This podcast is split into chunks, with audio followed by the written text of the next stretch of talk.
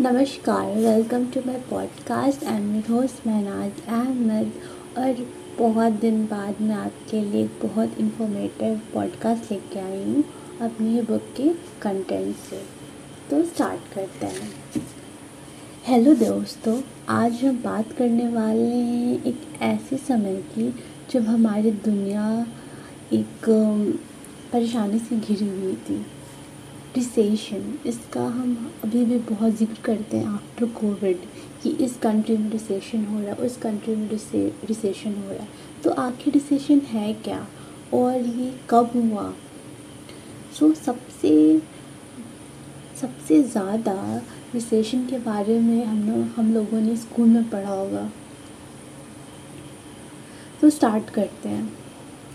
मैं बात कर रही हूँ द ग्रेट रिसेशन के बारे में। तो शुरू करते हैं। द ग्रेट रिसेशन यानी कि a period way in the business and industry of the country is not successful economy shrink हो जाती है। सिंपल लैंग्वेज में बोल दूँ तो। इकॉनमी श्रिंक हो जाती है। कंपनी के जो कंपनी जो कंट्रीज़ के कंट्री के नहीं सक्सेसफुल हो पाते हैं। उसके बाद कंपनी ले ऑफ़ हो जाती है। अनएम्प्लॉयमेंट राइज हो जाती है। एंड एक ऐसे फाइनेंस क्राइसिस हो जाती है जिसकी वजह से हम एज अ वर्ल्ड लेवल बहुत, हमारा जो रेपुटेशन है फाइनेंस का वो घट जाता है। तो जो 2007 के दिसंबर से लेके 2009 के जून तक चली, इस रिसेशन ने हमारे अर्थव्यवस्था यानी फाइनेंस के लिए एक गहरा गिरावट को देखा। और हम लोगों ने जो स्कूल्स में पढ़े होंगे, जो आफ्टर थाउज़ेंड के जो बच्चे हैं, जो मैं हूँ तो हम लोग, हम लोगों ने ये चीज़ें स्कूल में पढ़ी थी कि क्या है great recession so great recession और आज हम कोविड के बाद इसके बारे में अक्सर सुन रहे हैं कि ग्रेट रिसेशन है क्या। आपको बताती हूँ हाई अनएम्प्लॉयमेंट की वजह से घर के भाव मंडी, सब प्राइम मॉर्टेज जो कर्ज़ा होता है market bubble and finance industrial बहुत लॉस होते हैं। इस रिसेशन ने ग्लोबल लेवल पे इकॉनमी को बहुत सारी इकॉनमी को इकॉनमी को बहुत सारा इम्पैक्ट दिया और बहुत सारी कंट्रीज़ इससे अफेक्ट भी हुई। है सबसे पहले पहला कारण था घर के मंडी को जो housing market bubble housing market की शुरुआत में मैं आपको बताना चाहती हूँ कि मैं तीन एग्ज़ाम्पल और तीन रियलिटीज़ को यहाँ पे एक्सप्लेन कर रही हूँ कि ग्रेट रिसेशन कैसे स्टार्ट हुआ। सो so, फ़र्स्ट जो हाउसिंग मार्केट बबल है उसकी शुरुआत में कम ब्याज दर में कम इंटरेस्ट रेट में ज़्यादा मकान की मांग की गई। और इस वजह से कारण घर के दामों में तेज़ी से बढ़ोतरी हुई। लेकिन ये सिचुएशन स्थायी नहीं थी और कम दाम में आ, में घटने लगी जिससे घर के बहुत सारे जो मंडी होते हैं वहाँ पे आगमन हुआ। और दूसरा कारण था सब प्राइम मॉर्टेज कर्ज। जो लेंडर होते हैं उन्होंने बहुत ऑफ़र किया कर्ज देने के लिए। उसके बाद कर्ज देने वाले दिखने वाले जो क्रेडिट स्कोर को ख़राब किया गया। और क्रेडिट स्कोर क्या होता है आई थिंक आपको पता होना चाहिए। ये एक्चुअली सबको बताना चाहिए कि आपका क्रेडिट स्कोर होता क्या है। इसके बारे में आपको बाद में बताऊँगी। और उससे जो दूसरा कारण था सब प्राइम मॉर्टेज जो कर्ज़ लेंडर क्या करते थे कि ऑफ़र करते थे सब प्राइम कर्ज़ा देने के लिए, उसके बाद कर्ज़ा देने में दिखा, दिखाने लगी। क्रेडिट को ख़राब कर दे। इस तरह का कर्ज़ में जो इंटरेस्ट रेट होती है, जो ब्याज दर होता है, ये जो लोन्स होते हैं, ये एडजस्टेबल रेट्स में होते हैं।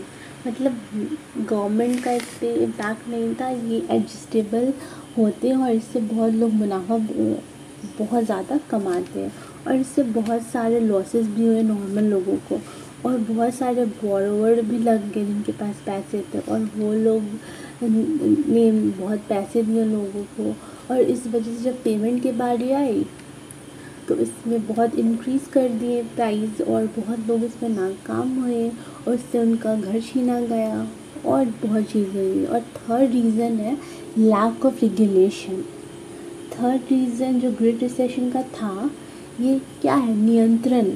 जो हमारा नियंत्रण होता है गवर्नमेंट को कंट्रोल करने की पॉलिसी जिसमें ये मॉर्टेज हुआ जिसमें लोगों ने एडजस्टेबल इंटरेस्ट को बढ़ाया तो उसको ध्यान देना चाहिए था कि रेगुलेशन क्यों होता है इम्पोर्टेंट सो so, आर्थिक उद्योग में फाइनेंशियल इंडस्ट्री में रेगुलेशन कमी के कारण ये रिसेशन का एक बहुत मेजर कारण है। और इसमें इसमें रिस्की बहुत, इसका जो इन्वायरमेंट था, बहुत रिस्की कर दिया गया। उस बिहेव किया गया, जिससे ये सारे फैक्टर अफेक्ट हुए और फाइनेंशियल फाइनेंशियल पूरे सिचुएशन ख़राब हुई और क्राइसिस हुई। इन सभी कारणों में से एक साथ मिलाकर तैयार किया गया है ग्रेट और यह पूरे ग्लोब के फाइनेंस पूरे इकॉनमी को बहुत डैमेज किया। द ग्रेट रिसेशन एक विश्व भर में असर डाला और इस अवसर में, इस अवसर ने इस दुनिया के शुरू शुरू हुआ और वहाँ अमेरिका एक ऐसा देश था जहाँ इसका असर सबसे ज़्यादा दिखने को मिला। दूसरे डेवलप्ड कंट्रीज़ जैसे United Kingdom UK Spain Ireland और बहुत सारी कंट्रीज़ इसमें से अफेक्ट हुए हैं। बट यहाँ और ये सब कंट्रीज़ में इसका इम्पैक्ट बहुत ज़्यादा गहरा दिखने को मिला जहाँ पे इसकी इकॉनमिक क्राइसिस ज़्यादा हुई।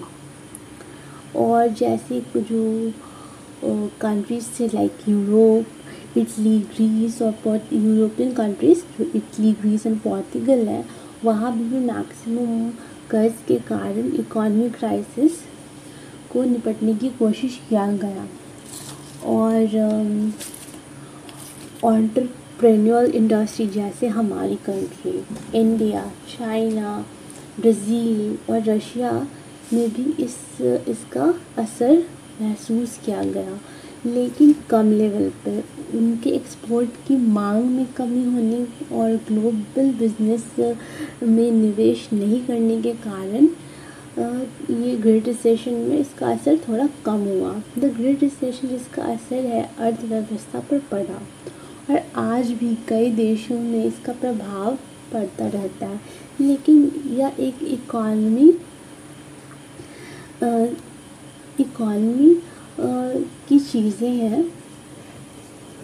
हर एक देश में कभी ना कभी ये होता रहता है क्योंकि फाइनेंस में अप्स एंड डाउन्स होना एक नॉर्मल सा प्रोसेस है बट हमें इसको कंट्रोल करना चाहिए। और इसका एक बहुत मेन रीज़न क्या हो सकता है कि एक्सपोर्ट की कमी इंडस्ट्रियलाइजेशन की सिचुएशन में ख़राबी इंटरेस्ट रेट और ये सब चीज़ें हमें बेसिक ग्राउंड लेवल पे हर सिटीज़न को पता ही पता होना चाहिए आप जिस भी कंट्री से बिलोंग करते हो। तो ये सबसे हम आ, अपने फाइनेंस की सिक्योरिटी भी करते हैं और एक लार्जर फैक्टर पे कंट्री की भी हेल्प करते हैं। और ये सारी प्रॉब्लम हमें एक पैटर्न में ऑब्ज़र्व करना चाहिए कि क्या हो रहा और ये फाइनेंस प्रॉब्लम और ये हमें सारे फैक्टर जान रहे हैं क्योंकि ये एक पैटर्न पूरे होल लेवल पे पैटर्न ऑब्ज़र्व करने में एक हेल्प करता है। और ये रिसेशन जो ग्लोबली इफ़ेक्ट करे वो फिर ना हो एटलीस्ट हम इसका एक मिनिम हम उसको मिनिमाइज़ कर सकते हैं, कर सकते हैं as a small scale level पे। सो आई होप आपको ये पॉडकास्ट अच्छा लगा होगा।